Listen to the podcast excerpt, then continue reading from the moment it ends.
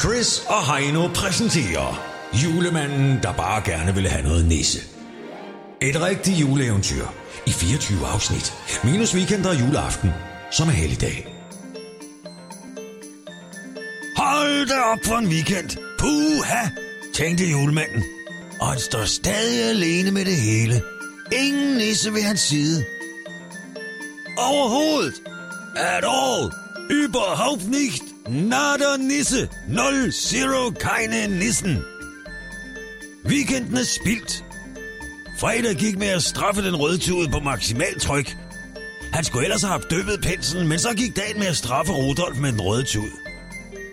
Den har spist al hans mad, og det orker julemanden ikke. Hvis han skal bibeholde sit BMI på over 37, skal der altså gafles en del på daglig basis. Så han fik ikke dyppet penslen, og alle væggene er tobaksgule. Åh. Hele weekenden gik med at gokke.